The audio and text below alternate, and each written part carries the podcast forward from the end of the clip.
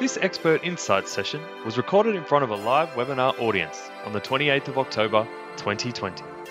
The topic was The Social Determinants of Suicide Evidence and Impact.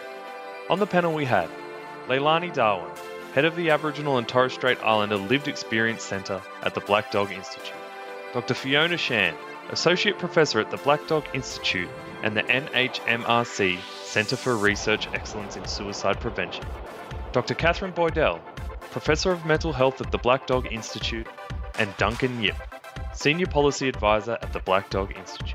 Chairing this session is Dr. Carol Newell. Hi, everyone, and welcome to tonight's podcast, um, The Social Determinants of Suicide Evidence and Impact. And we've compiled a, we've brought together an amazing panel tonight to talk about this particular topic. Before we get started, I just wanted to give my acknowledgement to country. Um, I'm broadcasting from Gordon, which is the Hornsby Ku-ring-gai Chase area, and the traditional custodians are the Darug and Ku-ring-gai people. But it's wonderful that we are all zooming in from different parts of Australia, and I also want to uh, pay my acknowledgements to the trad- traditional custodians on the separate lands on which we're meeting on. Um, when I first started doing acknowledgement to country, it felt very awkward, mainly because, you know, I'm a migrant and I've really grappled with several cultures uh, coming to Australia. However, over time, having had to say it um, at every Black Dog workshop, my value for the Indigenous cultures, identities, and continuing connection to country, waters, kin, and community has really deepened. I want to pay my respects to the elders, past and present, and are committed to making a positive contribution to the mental health and well-being of Aboriginal and Torres Strait Islander people across Australia. So let's get started with our podcast tonight let's introduce our panel members. Now, what I'm going to do is do a bit of a whip around um, and get our panel members to introduce themselves and tell us a little bit about their expertise in the context of this particular topic. We might start first with Duncan. Well, thanks, Carol. Uh, my name's Duncan. I've been at Black Dog for just over a year now. Um, before that, I spent uh, just over 10 years in federal and state governments. So um, I guess my interest in this particular area is around the public policy angle and um, you know what what is suicide prevention policy, what is mental health policy, and that's um, kind of the perspective I'm bringing to the conversation today. Thanks, yeah. Carol. No worries, Katherine. Why don't you introduce yourself next? Well, thanks, Carol. Hi, everyone. I'm Katherine Boydell. I'm a professor of mental health at Black Dog. I am uh, a Canadian and I've been in Sydney for the last five years. Um, and I'm a sociologist, which makes this discussion this evening particularly pertinent. Um, my program of research focuses on examining what are the social factors um, that influence our health and well being. So I'm really looking forward to our discussion this evening. Thanks for that, Katherine. Leilani. Hi everyone, my name is Leilani Darwin. I'm the head of the Aboriginal and Torres Strait Islander Lived Experience Centre, um, Noonuccal Quandamooka woman from Stradbroke Island in Queensland. Um, and I'd just like to acknowledge the traditional owners of the land of which I am on today, uh, which is um, west of Brisbane and Ipswich, the Jagera, Yagara, and Yugara people. Um, I do lots of things, way too many things to really kind of get into it. But I guess for me in particular, the extra things and and uh, you know what I consider a privilege to be involved in the white paper, and particularly this chapter, is elevating and bringing um, insights and perspective for First Nations people around holistic um, care and how social determinants really do play a key role in suicide prevention and supports within our communities. Thank you so much, Leilani. Fiona. Yeah, hi everyone. Uh, Fiona, so I'm Associate Professor at the Black Dog Institute uh, and I'm with the Centre for Research Excellence in Suicide Prevention. I joined Black Dog in 2012, I think, and my first project was actually working with some Aboriginal communities over in the Kimberley on um, an app called iBobbly. And so I think the thing that I realized fairly quickly from working with those communities is that that individual approach approach just isn't enough. And uh, similarly, my latest uh, project has been implementing large scale multi multi level models of suicide prevention at the regional level. Uh, and again, I think there's work you can do at the individual level. There's work you can do at that regional level, um, but really to to make things work um, as well as possible, we really need that whole of government approach to suicide prevention. So that's I guess through uh, several years of experience, that's where my interest has come from. And so we've started to have a look at the literature and the evidence around it. Fantastic. Welcome, everyone. And thank you so much for serving on our panel tonight. Um, now, the reason we decided on this topic was because it coincided very much with the release of the white paper at the Black Dog Institute. And I did do some of my research. I actually tried to read a good bulk of it. It's a long, quite a long document, but so informative. And I really want to encourage everyone to hop onto the Black Dog um, Institute website to find it and download it and have a read yourself after tonight's podcast. But it opened with quite a um, impactful uh, statistic, which is more people die by suicide than by road accidents every year, which really shows the scope of the difficulty and the problem that we faced at the moment. And we've really tried to focus in today on the social determinants um, of suicide. So let's get started with the basics first. Um, Fiona, what are the social determinants of suicide? What are some of the, the key findings? Yeah, so not surprisingly, a lot of the social determinants of suicide are similar to the social determinants of health more broadly. So the things in our um, environment, uh, whether it's social, economic, or physical, that shape our behaviour. So if we're thinking about um, suicide, then it's things like unemployment, uh, so when we see increases in unemployment, we also tend to see increases in suicide unless the government responds with appropriate policy. Um, things like socioeconomic status. So again, when we've seen increases in suicide recently, they've tended to be in lower socioeconomic areas as opposed to higher availability of, of mental health care. Um, so if we have higher access or better access to mental health care at a population level, we see lower rates of suicide. Uh, similarly with alcohol availability, so the more available alcohol is in a, in a society, again, uh, if that changes, so if we either increase or decrease, we see corresponding changes in suicide. And then finally, things like access to the means of suicide. So um, one of the, the best evidence-based strategies that we have is at a national level managing access to the means of suicide. So they're they're distinct from individual level factors. Um, they obviously interact with those individual uh, factors in the way that they influence behaviour. And I think what's important to note is that they're also amenable to change at a societal level. So I mentioned before with unemployment, um, we know that there are certain government responses that can moderate or soften the impact of unemployment on suicide, for example. Um, and so that's particularly interesting because it tells us that suicide prevention is quite a complex um, problem that we have to solve. Because uh, so much of the time, as a clinician myself, I tend to focus on what is the intervention? What is like, you know, the thing, the RCT that's going to work for this? And it sounds like that's not going to be the answer.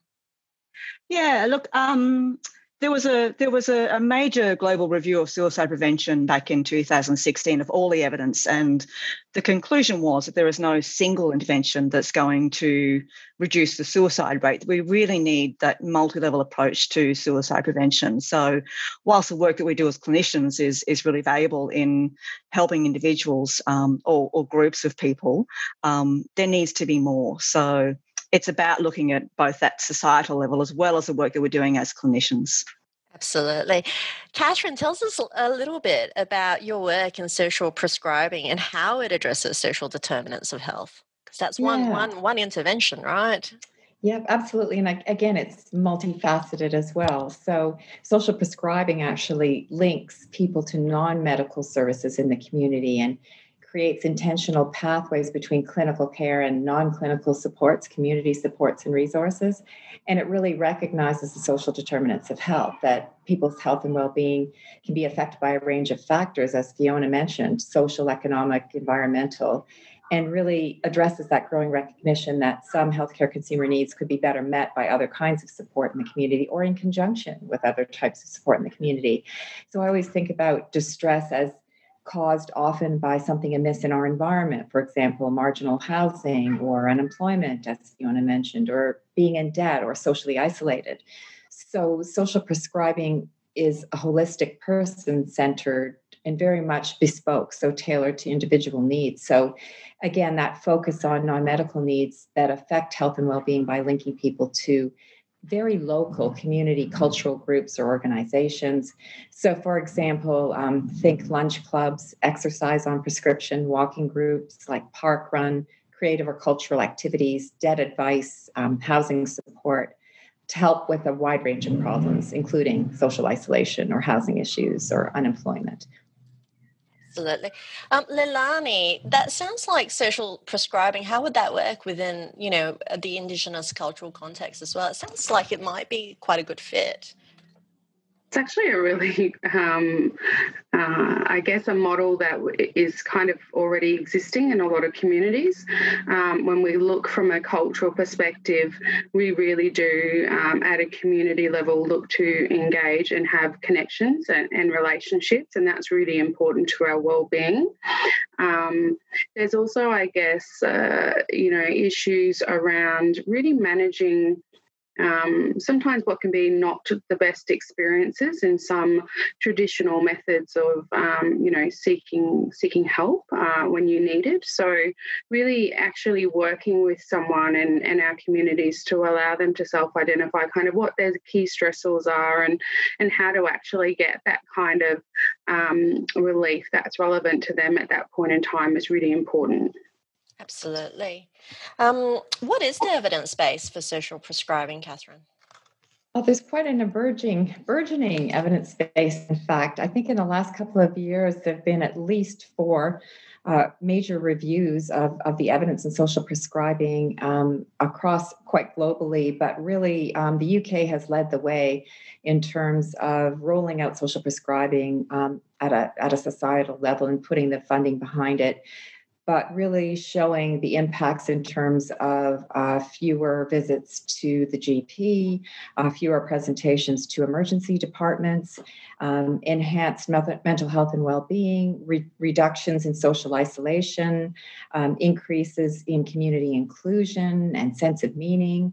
Um, so, you know, on a number of different fronts, um, there's been a lot of evidence. I think one of the areas where there is work to be remain remaining is around longitudinal work in terms of that the long-term impacts of social prescribing. But again i think one of the uh, the key items within social prescribing is it's quite bespoke so that it's really working together with um, an individual in terms of what are their needs and preferences um, and again really um, focusing on what the the source of the issue might be. And again it's very much related to what's going on in their day-to-day lives We've got Susie who's asked, um, Katherine, what is the research on the uptake of social prescribing upon referral?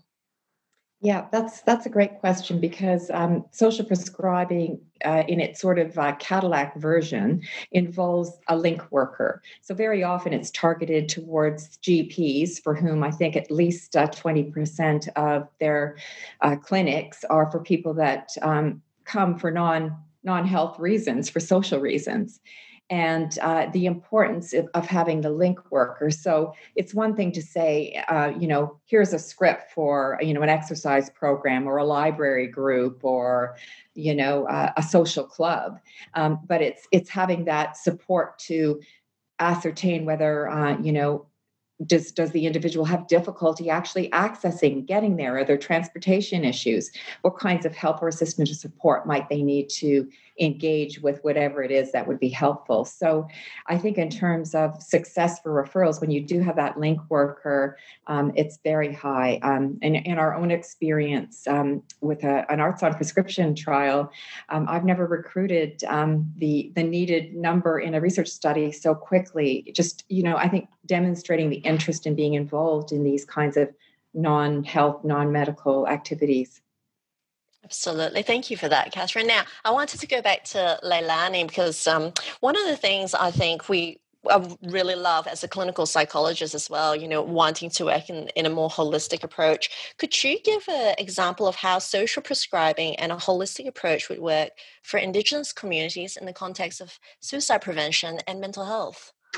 Yeah, I think it's really important to uh, work with communities and understand that sometimes when someone's at a really high risk, the traditional response might actually be quite overwhelming um, and usually uh, does um, often involve um, potentially police uh, and and you know the hospital services and that can be quite triggering and even more traumatizing uh, for some of our community. Uh, what I see works really well is where the community kind of have their own support structures around making sure that that person is safe. Uh, and interestingly enough, it's kind of almost like the last resort is to kind of bring them into a traditional um, health service. So it's it's sometimes also just about being present, um, making sure that that person has someone with them that they can sit down and, and not, um, you know, be be on their own. Uh, really working with them and just including them in activities in the community, saying, "Hey, there's a barbecue or a football game or something going on down here. Do you want to come?" You're letting them talk about what are some of the things that they need assistance in. I mean, some of our panel members have spoken about it. You know, is it that finances are really a, massive stress point uh, for that person, and how can we link them into um, appropriate support? Um, are there trusted people in the communities that they can really go to where they feel comfortable talking. I mean, uh, trust and relationships are, are, uh, play a key role in that. And, um, you know, if we're not really looking from a holistic, a holistic perspective, we're not really understanding that it takes time to do that. Uh, we have expectations that you go in for a, a, brief session with the GP and say, I'm not traveling too well, and then you referred on. Um, but not necessarily able to address what might be some of those key issues at that point in time. Yeah. Um, now, turning across to Duncan now, uh, how can public policy help address the social determinants of suicide? Because it sounds like there's this holistic approach, it's not just one thing. So, what does it mean in terms of public policy? Thanks, Carol. And look, um, I guess public policies it, it can be a really powerful tool, um, and it can be something that governments and at all levels of governments can use to really enable the conditions that lead to good quality of life. So I'm talking about policy in a general sense um, here, but I guess the qualifying factor here is that it's also quite complex. And um, the fact that we've got three levels of governments and multiple areas that impact on mental health and suicide prevention means that um, the tool, while it can be really effective in certain instances, um, also needs certain conditions for it to, to do that. So, um, whether it's you know fiscal and economic policy, what we spend our money on, how we tax people, so equally, uh, what the other panel members have talked about in terms of financial stress is obviously quite linked there, or um, you know, regulatory policy as well. What are the rules around? What are the laws that govern how we live? And all these sort of things link um, in an upstream kind of way to um, those, uh, I guess, those overwhelming conditions um, from that lived experience perspective uh, of suicide behavior and suicide ideation. So to, uh, maybe maybe to give a couple of examples, um, and Fiona's already covered some of these, but um, around unemployment, obviously, um, at the moment, things like JobKeeper um, not only play an economic role, but also play a protective uh, in suicide prevention. Um, poverty and homelessness, obviously, um, quite linked. State and federal governments have many levers. They can provide social and affordable housing. Um, they have, you know, tax and other levers there too. Um, you can provide a minimum wage. You can um, provide job seeker and new start payments. You can, um, our government's um, quite generously has, um, you know, we're kind of a social welfare democracy type society. So there's also family tax benefit, disability support, pension, all those sort of things that um, protect against financial stress, which is one of those factors. So in, in some respect, it's it's further away um, from a policy sense. But if you get those public policy broad settings right, you'll provide a situation where those individual individual risk factors um, uh, are affected in different ways. And and I can go on to the different things around alcohol and um, uh, if you do read the the white paper, um, the risk factors around lo- where you live, uh, for instance, or um, if you've been um, uh, subject to domestic violence or uh, have a mental illness, all those sort of things, public policy can play a strong role in determining that. And I think my view here is um, social policy, economic policy can be can play a really uh, important role at the population now, level. Duncan, to, you've mentioned like COVID nineteen right and our response to it, right? Um, and it's so interesting because when we talk about like the mental health response and how to reduce um, suicide rates, so many people go straight to you know the mental health port- portfolio. How do we increase sessions? Um, what can we do on just that front? Um, and it sounds like it's more than that. Whoever thought that JobKeeper would be related to reducing rates of suicide? Right. And that's particularly interesting because it seems like it's so far away from a mental health policy, but it is. I mean, we don't entirely understand the mechanism of it, but the research is fairly strong from um, the. So, for example, for the global financial crisis, where some countries experienced really big increases in unemployment, and those countries which had generous social welfare systems in place, who had active um, labour market programs in place, either experienced no increase or very small increases in suicide compared to countries that didn't have good good safety networks in place i suppose. So you know i think it's just that recognition that um, when someone attempts suicide there are many things feeding into it. Um, and if someone is already struggling and then they lose their job, um, that can affect a whole range of things from uh, you know, it might uh, affect their mental health, might mean that they're withdrawing from their social networks, um, and and it might mean that they've they've got um, significant financial stress. It might mean that they kind of lose their sense of identity as the the provider in the family. So there's all of these things that pile up um, in response to something like losing a job. Uh, so, you know, if, if, government policy can soften the blow of that, then then it seems like that's an effective strategy. Um, so, yeah. So it sounds like, you know, we're going into the next phase, which is JobKeeper sounds like it's continuing. But are there any worries currently related to as we head deeper into COVID 19? Because there's a question I think everybody's asking at the moment with regard to mental health. Um, what are some of your worries and what would you see ideally happen, you know, in response to COVID 19 yeah. at the moment to try and reduce those suicide rates? Yeah, look, um, I guess the good news is that so far, um, at least at the state level and in other countries, we're not seeing uh, increases in suicide deaths yet. We are seeing increases in attempts um, and we are seeing increasing calls to helplines. And I know every psychologist, including myself, has a massive waiting list at the moment. The demand for services has gone through the roof. So we know people are really distressed. Um, I guess what we're hoping is that the government response in terms of, um, as you mentioned, JobKeeper and JobSeeker um, will will soften that, um, but also that um, things like increasing access to um, mental health. I, what I'd like to see is a, a, corresponding increase to community mental health, actually, because I think that's the that's the big gap at the moment. so so yeah, that's that's the kind of response that we'd hope to see.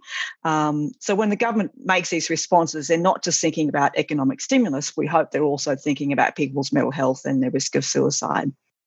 Absolutely. Now, beyond COVID 19 response, what is a very good example of a successful policy implementation that addresses the social determinants of suicide? Yeah. Um, look, um, someone asked in the chat before about um, means restriction. So I thought I might talk about that um, because, in fact, uh, as I said before, it's one of the best evidence-based strategies at the population level. So back in, I can't remember if it was the 50s or 60s, but when barbiturates were um, heavily restricted in Australia, so they used to be far more available. Um, so that alone was something that um, uh, produced a, a decrease in suicide rates in Australia, a fairly significant decrease in suicide rates. Um, so you know, we, we know that they were fairly fairly dangerous drugs, and people were using them for for um, all sorts of um, things, including death by suicide. So, so restricting access to that has been really effective.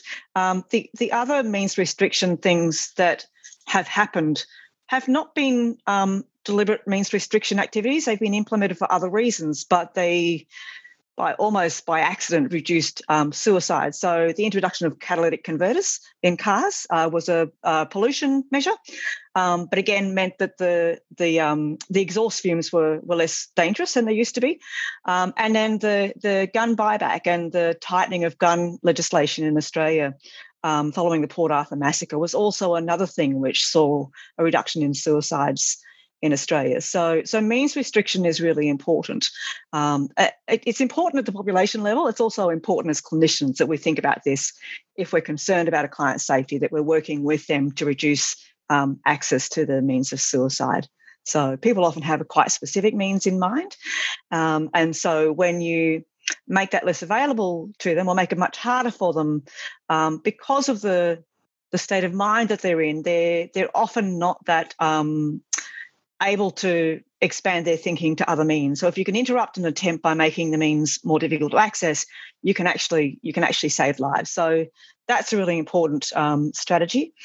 Um, Duncan mentioned some of the other ones. So we know that alcohol availability, uh, when we see changes in alcohol availability at a at a societal level, um, that is also important in reducing suicide risk.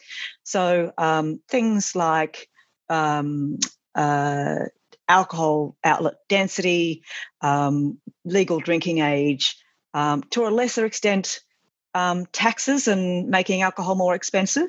Um, it's it's actually more about restricting availability in terms of outlets and the like. That's that's effective as well because alcohol yeah, no, is can, yes. Sorry, I just want to I just want to little, pop a little question in there to you on that one, and um, this actually goes back to my time working in corrections with um, male offenders and, and running programs like this, and it was really interesting, um, and even stuff that I've done with young people. How do you think if we look at Australia as a culture, right? Um, it's almost like every single possible event that could happen um, results in a drink. Yeah. Yeah. Um, how do we manage that when it's like, oh, you got a job, how let's have a drink. Oh, you lost a job, let's have a drink. oh, you're in a new relationship, let's have a drink, and so on and so on. Oh, you moved house, should we have a drink? Oh, a baby, let's have a drink. How do we actually you know, um, add one more, Lena, Le- Leilani. We have a pandemic. Let's have a drink. Oh yes. like you know, how do we really kind of look at changing that culture and what I, I think has become quite normalized, um, you know, to be to look at alternatives to that. Is there any research or evidence that shows that there are things that have worked in in reducing kind of what is the Australian way of, you know, kind of celebrating or commiserating? Yeah, um, look, uh, you're probably pulling me outside my area of expertise here, Leilani. I'm not sure. I'm not sure. Um, but what, what I can say is that actually what we're seeing is um, is changes across the age cohorts in in alcohol use. So it's actually more um, my age group who are likely to be the, the heavy drinkers, the binge drinkers. And what we're seeing decade by decade is younger people drinking less than their parents and older generations have. So that change is already happening. Um, what's produced it, I'm really not sure. But, um, you know, when I look at other kinds of um, harm reduction strategies like smoking, like um, road accidents, those sorts of things. It's been a combination of community education, but also legislation. And I think it's really important to understand the importance of um, regulation, as Duncan was saying, in how it influences our behaviour. Now, of course, there are arguments about um, uh, public good versus individual rights, and that's always going to come, come up around alcohol, um, as it did when we saw the uh, the lockdown measures in. Um, uh, in King's Cross. So there are always those debates to be had, but I really think it's that combination of both community education, um, societal change, and and regulation.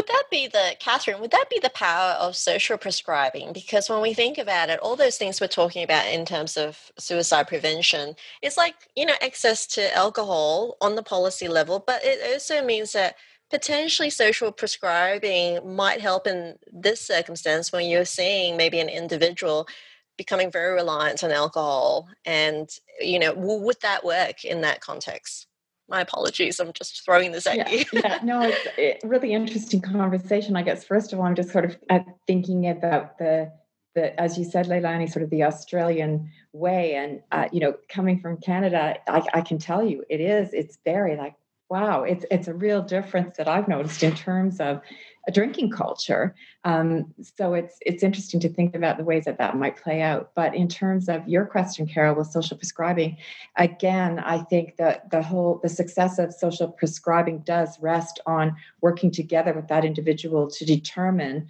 what those needs are. And social prescribing really is an umbrella for uh, so many different uh, community resources in the community um, across uh, basically all of the social determinants of, of health. And it's interesting because there's a little bit of pushback in terms of using the term social prescribing because for many there's a critique that well prescribing is still very medical medical model and it's really trying to move more holistically beyond uh, the biomedical model to really embrace what's available in the community. And I guess with respect to suicide prevention, I think about social prescribing as being that sort of low intensity, um, sort of moving downstream, if you will, to sort of that more really preventative aspect in terms of connecting people with their communities, um, feeling that there's a, a, much more significant sense of connection via um, these community resources that really are already present and exist in our communities. Um, even in rural communities. So, if you think about um, the presence of, of local galleries across rural New South Wales, um, and the extent to which, for example, Art Gallery of New South Wales is really trying to engage community, engage people who wouldn't otherwise go to a gallery, for example, but bringing the gallery to them wherever they might be. And I think, again, that really speaks to the importance of connectedness and the pervasiveness of loneliness. Um, in our society. I mean, to the point where now you're getting ministers of loneliness being appointed.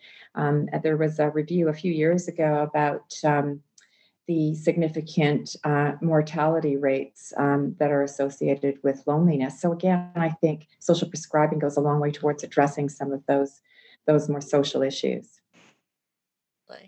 I'm going to bring Duncan back into the conversation now.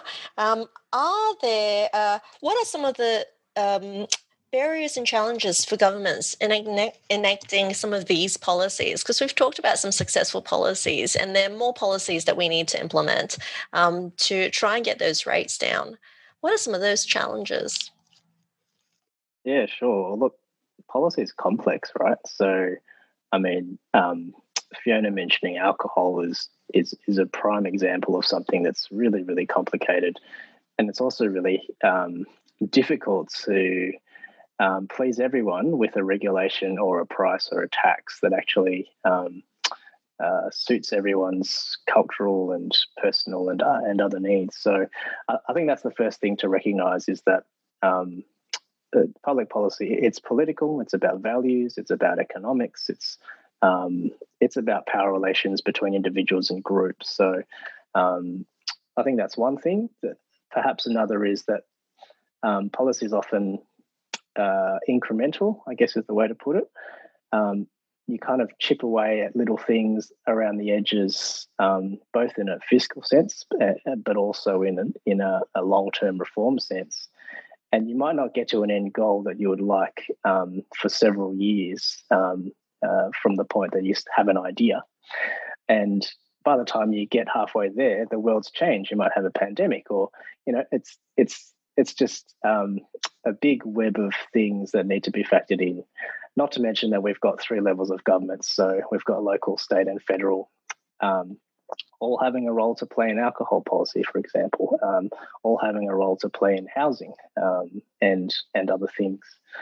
Um, I think perhaps another challenge is how governments are traditionally structured. So we kind of follow a um, almost that traditional Westminster approach where we've got ministers with their individual portfolios and um, some of the other guys have mentioned a whole of government approach and particularly for suicide prevention given how complicated it is you really do need um, ministers and portfolios to talk to each other. I think that's kind of one thing.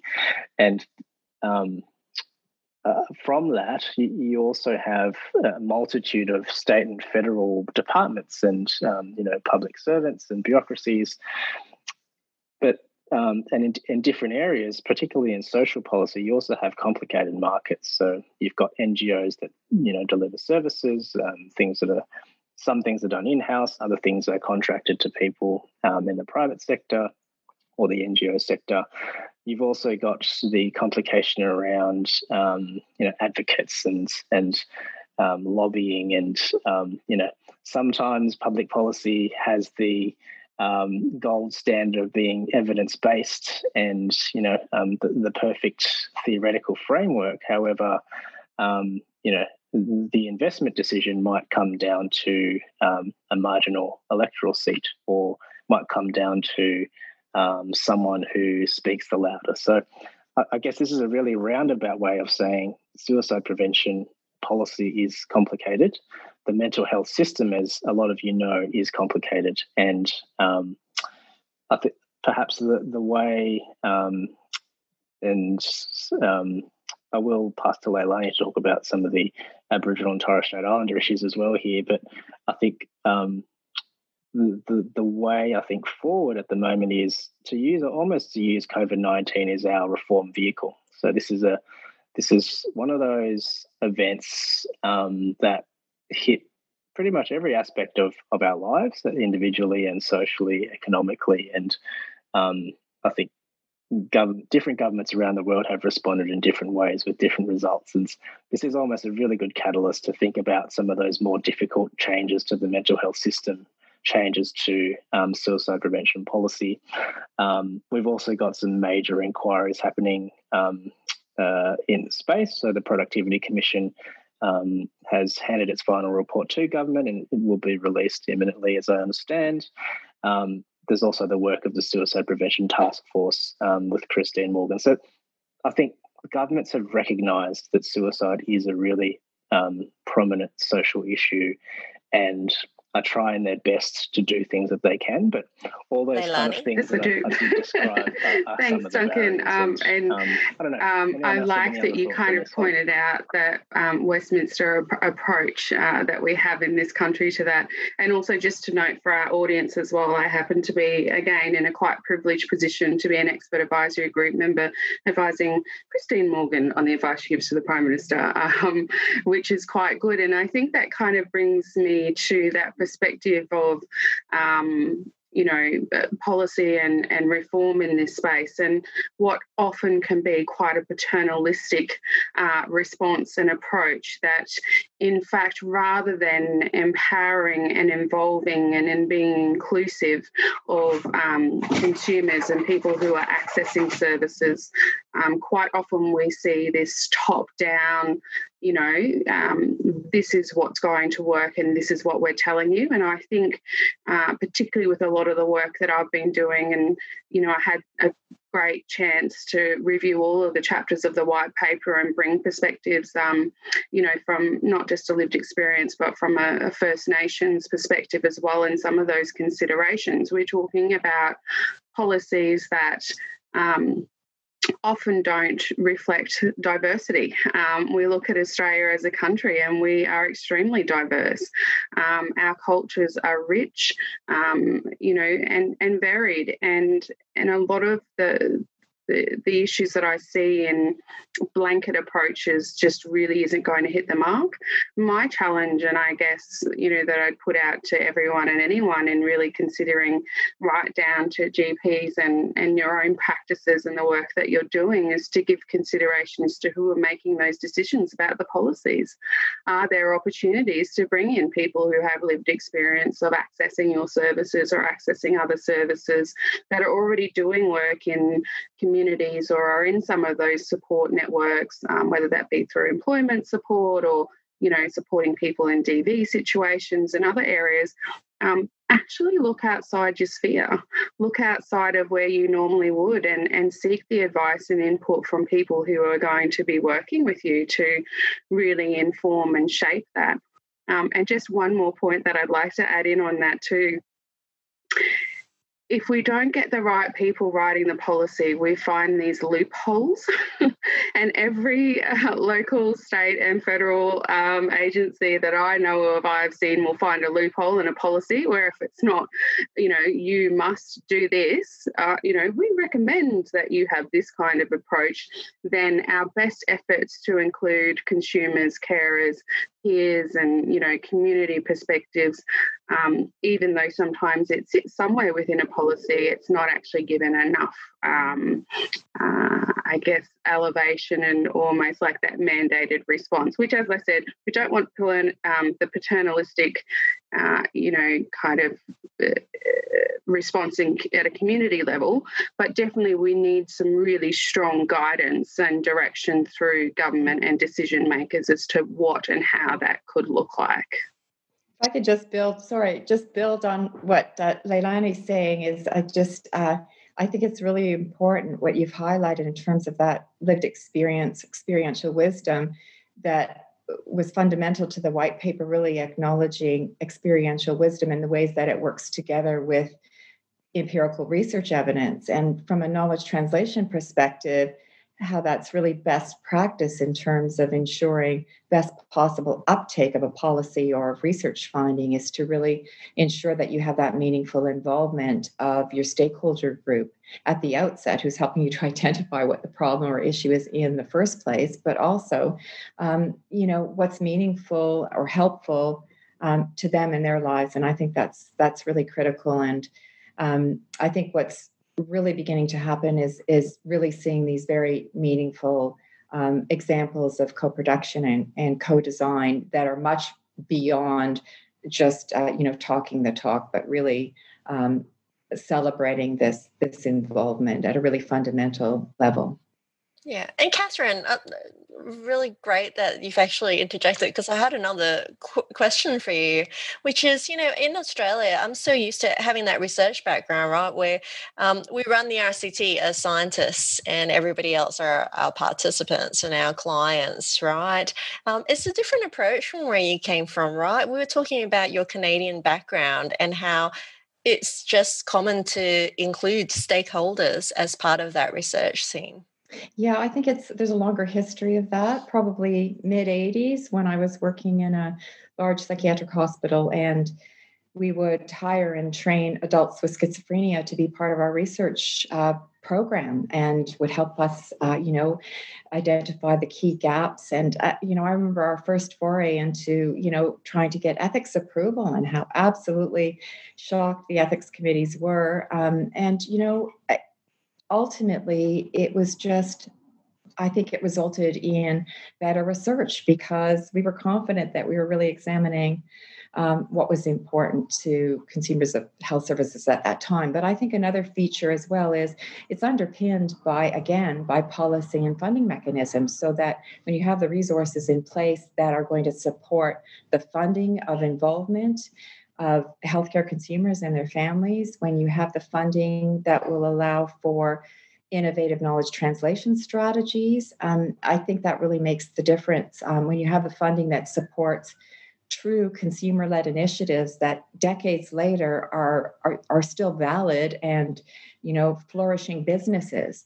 Um, so i can think of you know a, a catering business a courier business um, that is run by um, supported by staffed by consumers of mental health services. So i, I think um, there's lots to be learned and this is all sort of embedded in the scholarly literature as well in terms of what works um, in, in sort of more unique and pure um, lived experience involvement. And it sounds like we're needing the stakeholder and consumer involvement, not only at the point of care, Leilani, Leilani, which you talked about, right, and program development, but Katherine, also at that research level, right at the very beginning.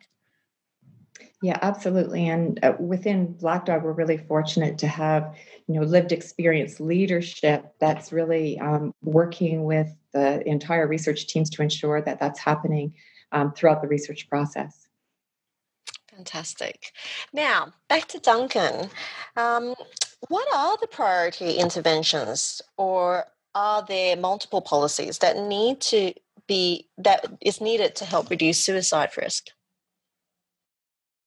Yeah, I think I think linking back to um, perhaps where we started um, talking about how complicated suicide is, um, I think the short answer is no. There is no there is no silver bullet. There is no single thing that we could do as a society that will reduce suicide. And I think um, the fact that over you know many many years the suicide rates have still um, continued to to rise or be at an unacceptable level um, is basically a reflection of how um, how much further we've got to try and understand what what the issues are, but also try to enact things that um, uh, will will help bring those rates down.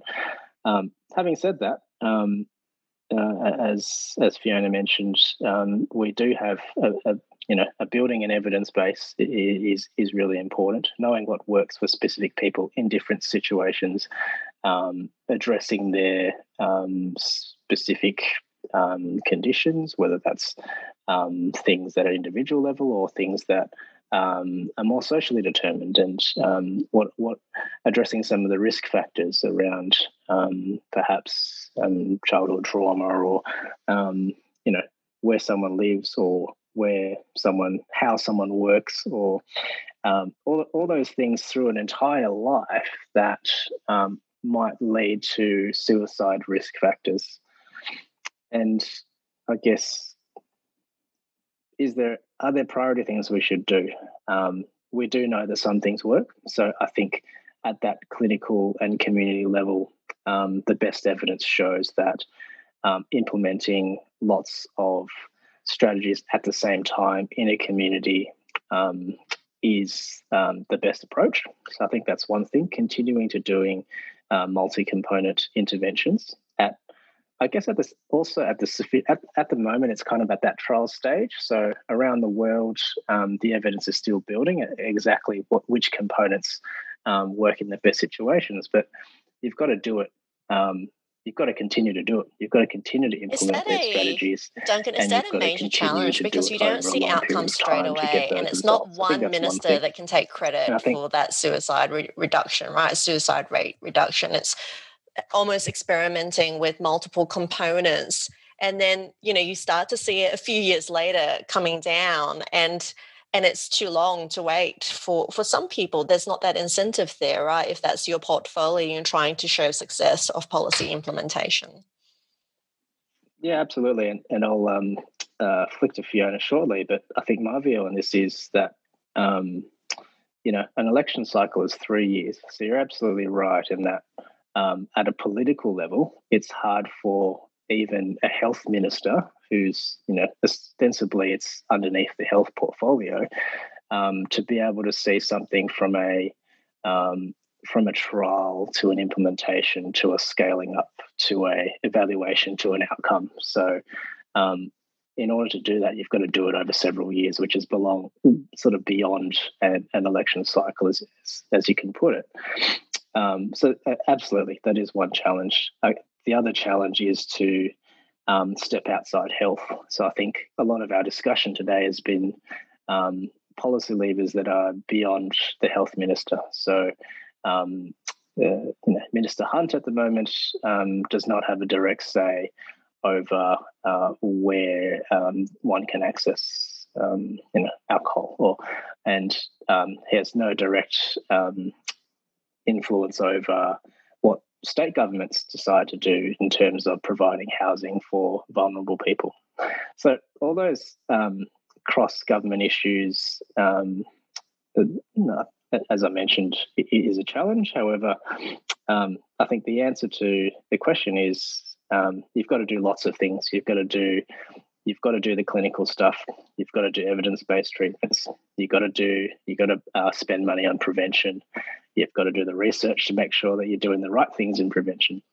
Um, equally, you've also got to um, try and address those those social tensions. So you've got to address those social conditions that lead to suicide risk factors, um, and a lot of that is around addressing um, you know social deprivation. It's around reducing inequalities, social um, Duncan, can I just, uh, and, can I just um, add one um, comment to, uh, particularly in, I guess, the relevancy of um, researched and evaluated uh, interventions and support.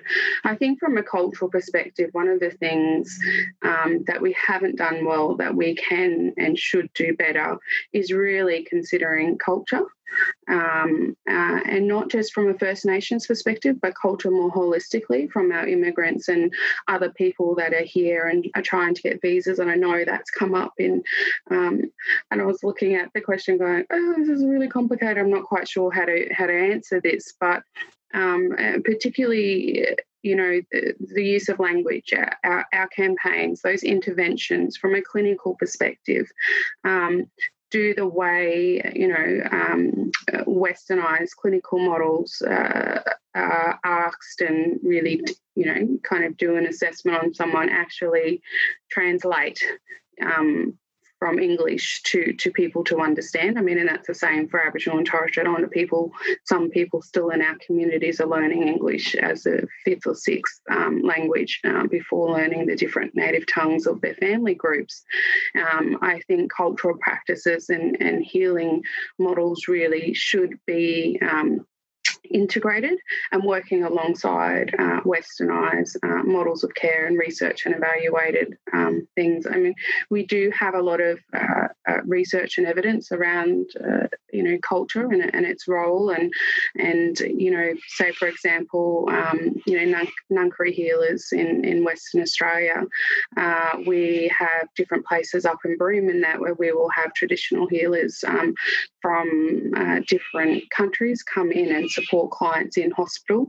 This is actually one of the things under the fifth national mental health plan that's been um, included uh, as uh, you know a, preferred way of, of working and supporting our communities, particularly through the work of the Gayaa Dhuwi um, Declaration and um, subsequent centre that's been head up. So we really need to make sure that whilst you know, there's a really strong push for these clinical models. I've seen those models fail um, to really actually identify and support the needs of, of, of um, Indigenous people, you know, those false kind of responses of like, yes, yes, but they don't really understand what you're saying.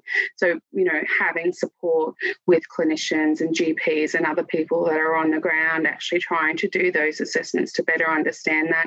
And I still say it, and we've had these conversations at a national level with, the, you know, with our Indigenous leaders, and like, will somebody please take on the challenge of creating an Aboriginal and Torres Strait Islander um, assessment tool uh, you know, there are some great things that Tracy Westerman has done.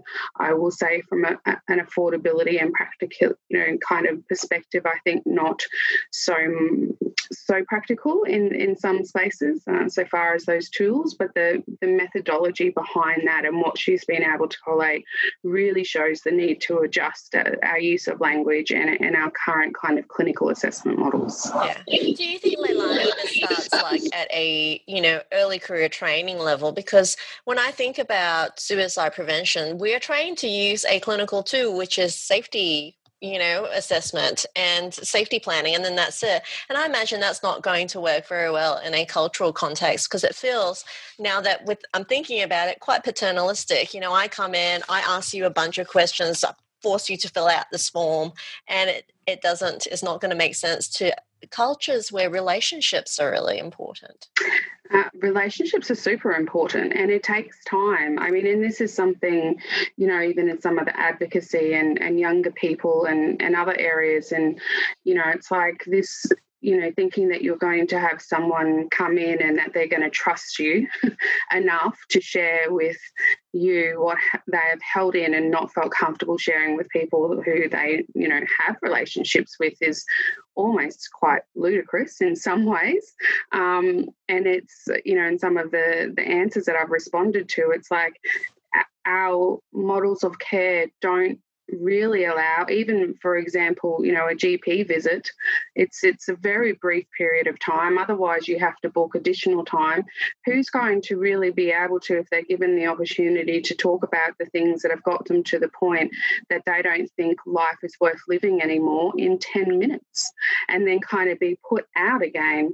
Um, some of those clinical models too, I, have seen, and I've had this stuff with a lot of the engagement and consultation I've given in the digital um, mental health space too, is you're going to get markers for things that one aren't a priority, um, and two, you know, there are some things that happen in our communities and our family homes. You know, there are issues around violence. You know, food safety and security is is a thing, but someone might then seem that they've got some kind of eating disorder, but in fact they probably don't.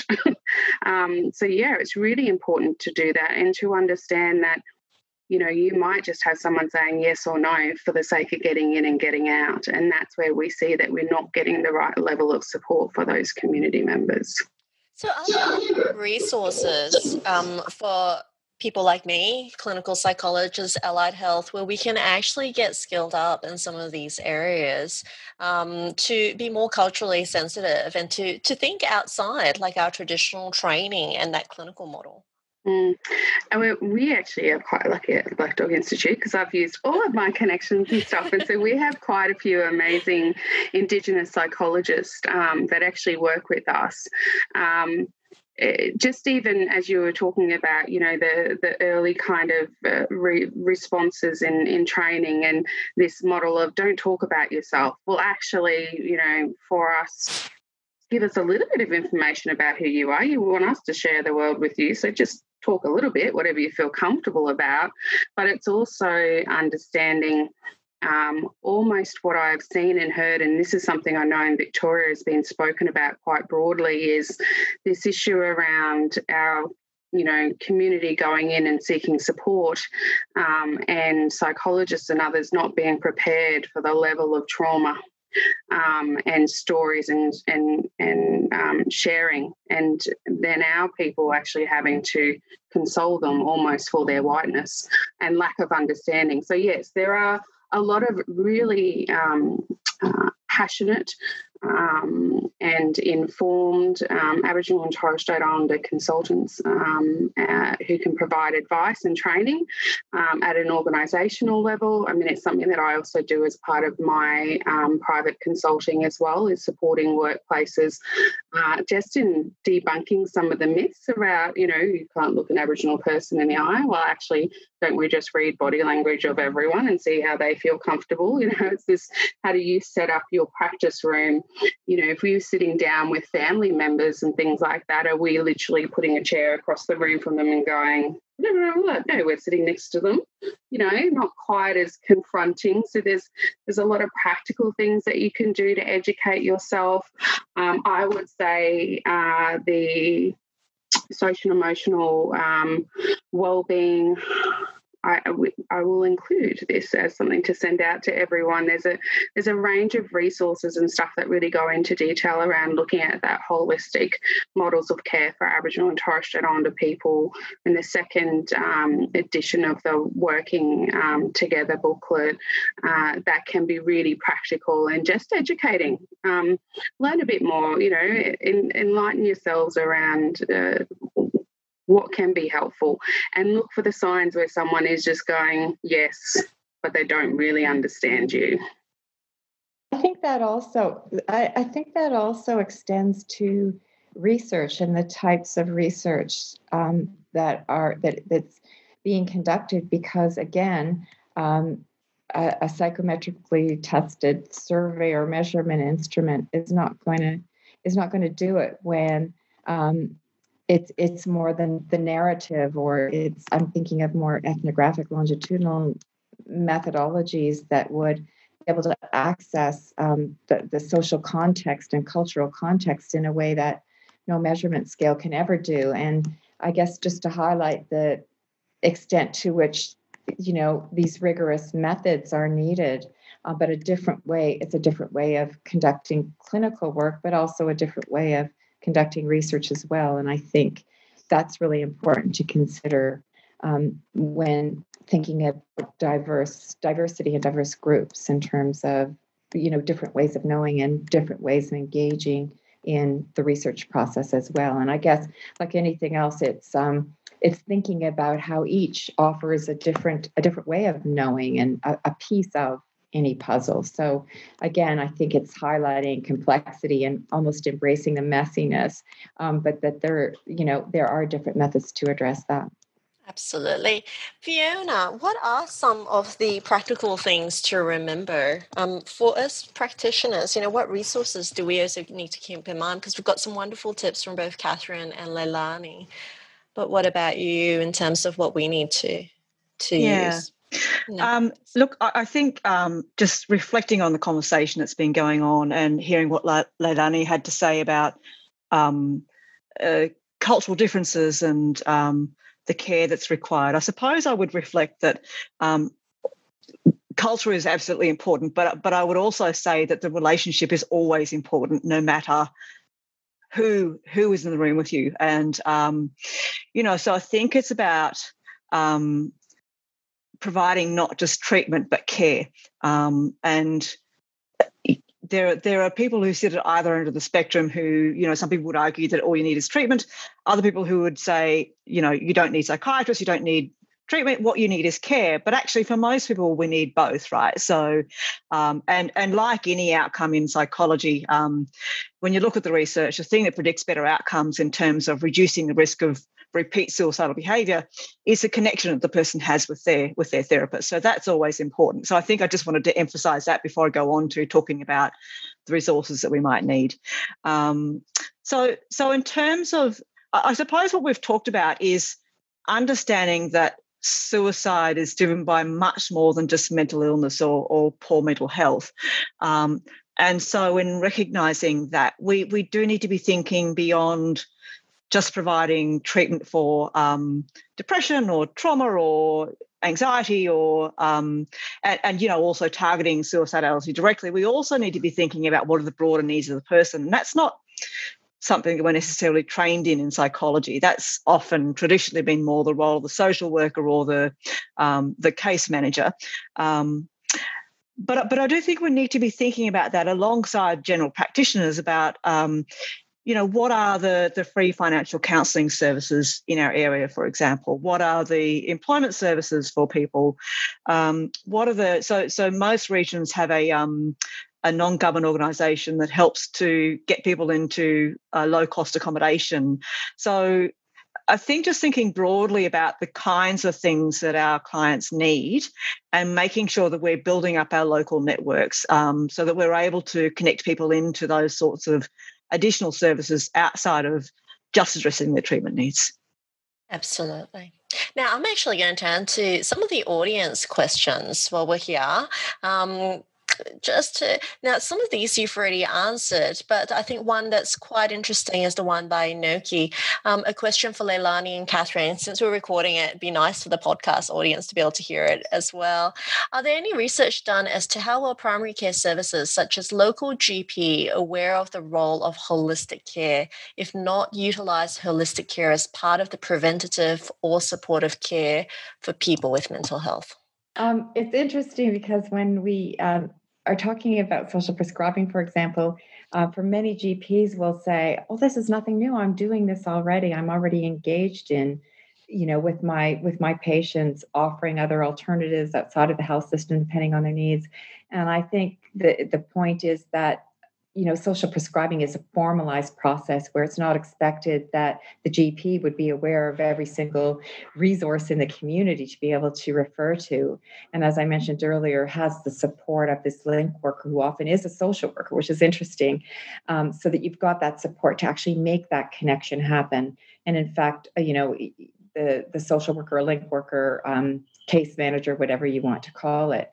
Um, but in terms of the the actual research base on on GPs and the extent to which they're they're drawing on social prescribing i would say the best examples would be to look to the uk where it's been rolled out systematically um, across the country. And again because of the strong funding underpinnings um, they also have a very nice um, uh, digital platform um, for social prescribing. And the way it works is that the community resources in all of these small towns and cities um, will actually sign up to this platform because what they get out of it in addition to being on the roster if you if, if, you know so to speak is they get reports, which they in turn can show their funder um, that they've impacted these outcomes. So again, it's it's a win-win, and so it's it's it's building this base and having it there um, on this platform. And in fact, there's been some work, um, particularly with COVID, how social prescribing has worked and continued on virtually. So I think for GPs in the UK, um, they're very connected with social prescribing, which is just embedded within the culture itself. Um, other countries are also, um, uh, I, I, guess, implementing it on a more widespread scale. So I know that in Ontario, the province that I'm from in Canada, they've rolled it out in terms of collaborative care centers.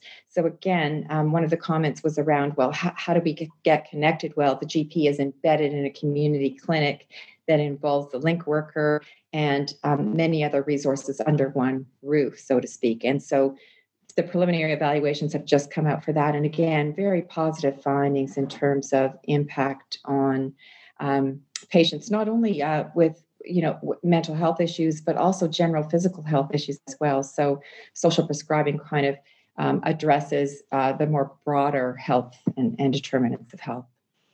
Absolutely. Now, Sorry, Carol. I actually have a bit of a different perspective um, from that, and, and and a couple of points that I'd I'd like to kind of highlight. Um, one of them being, I guess, the difference between um, GP clinics and services in areas where there um, not uh, socio-economic disadvantage, where there aren't higher levels of um, unemployment, you know, lack of engagement in education, you know, quite high incarceration levels, etc.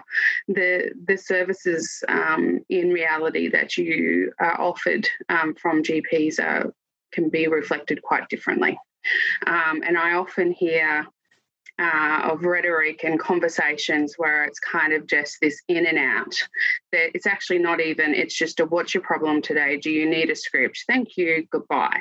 It's really difficult for people to then start to build a relationship to actually um, even ask them for the kind of help because they're like, well, I'm just I'm just almost like a cash cow. It's like in and out, and we know that um, in Australia, GPs are heavily incentivized.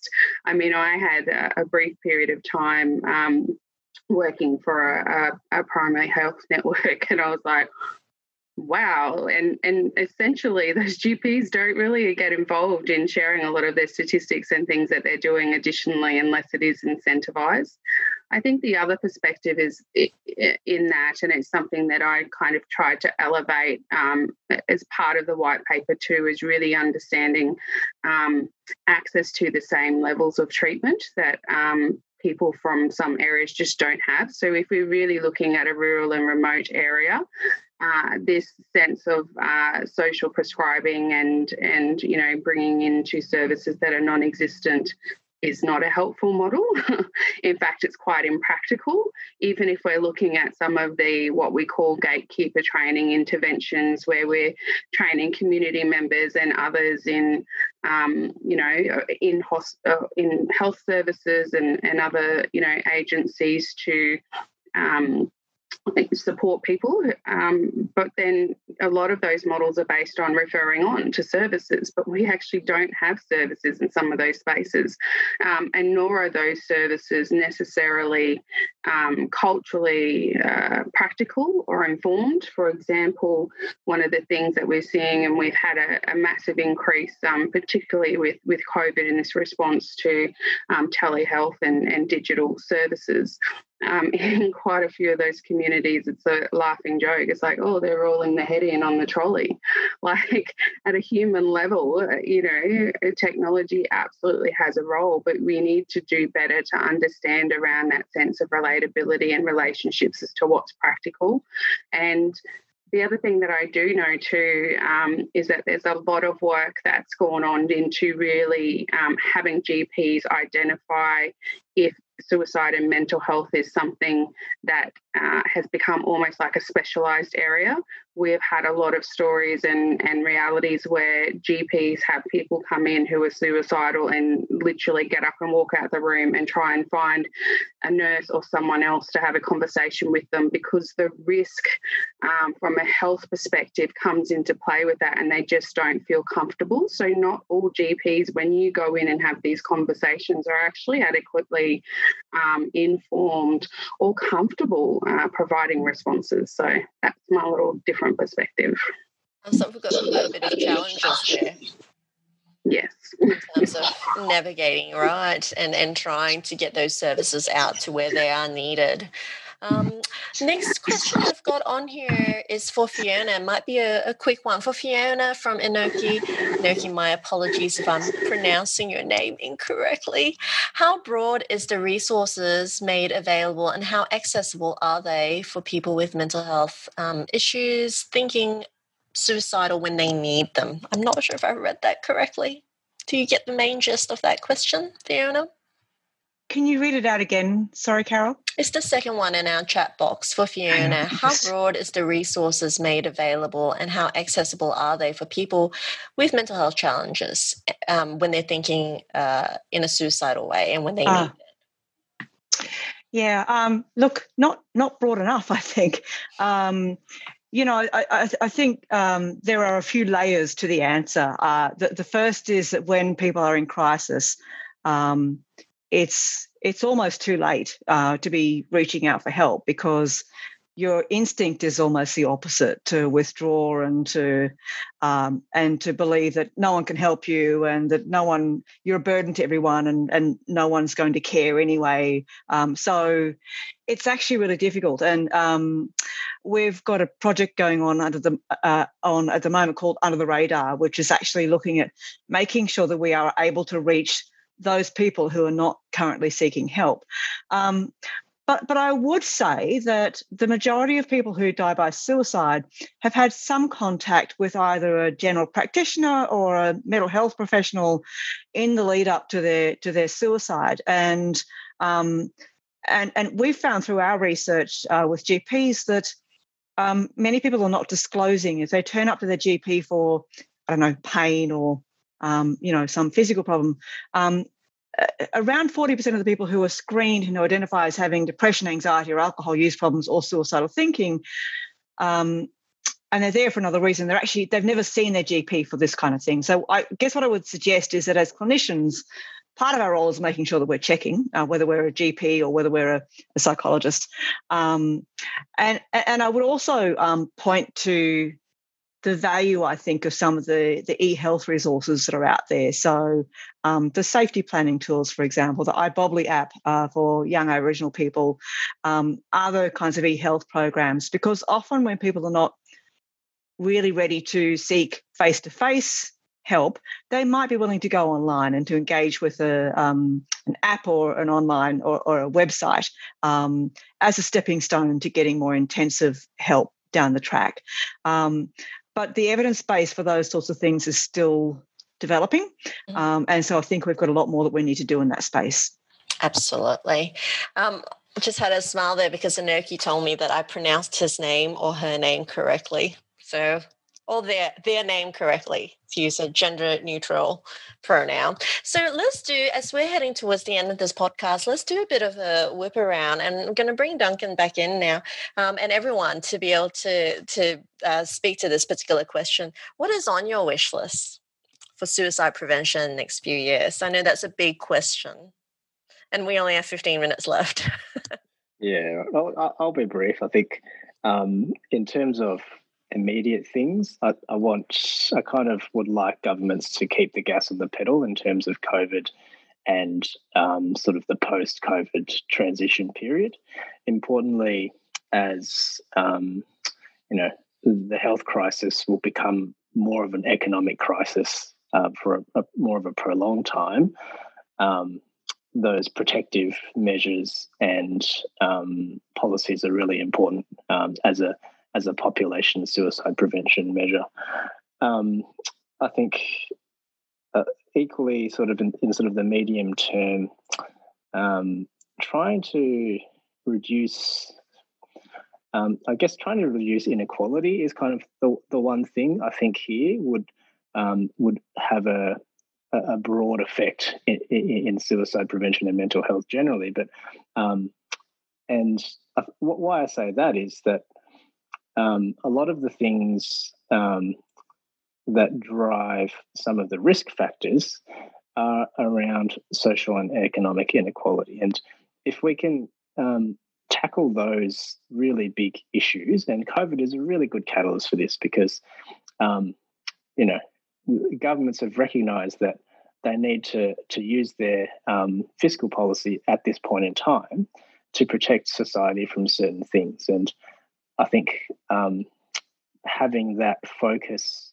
over the medium term is really important. And um, there are things that government can do at that level to continue to recognise that it's not not about um, our, our, measures of social progress, perhaps um, uh, perhaps inadequate, because we often focus on um, the, the, level of our gross domestic product or the level of our um, our political standing in, in, in a global sense, but um, suicide prevention, mental health is about uh, individual uh, well-being. It's about social well-being. It's about those cultural factors that Leilani talked about. So I think, um, and I agree that you know measurement does is not always the best thing to do, but having a way to incorporate that into our feeling of um, doing well as a nation is really important uh, in, in, this space. The, I think the more practical steps I'd like to see are um, things around ensuring um, different portfolios talk to each other and have um, you know the, the right uh, combined funding mechanisms, the right combined evaluation and outcome approaches that um, that suicide prevention needs. Um, that is not, um, you know, obviously sort of the um, the raw figures around uh, perhaps suicide deaths or suicide attempts is really important, but there's also some broader things that we should be evaluating and looking at um, to to understand um, what is driving suicide rates and how to how to get those rates down.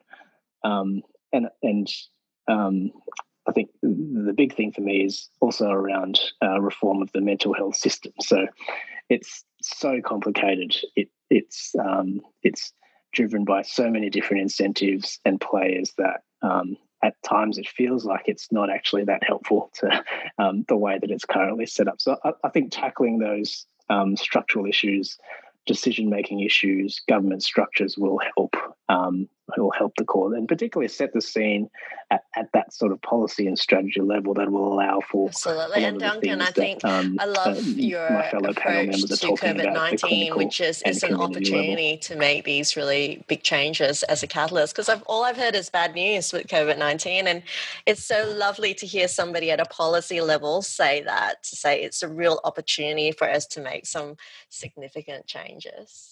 What about you, Fiona? What do you think are some of the what's on your wish list in the next few years for yeah. suicide prevention?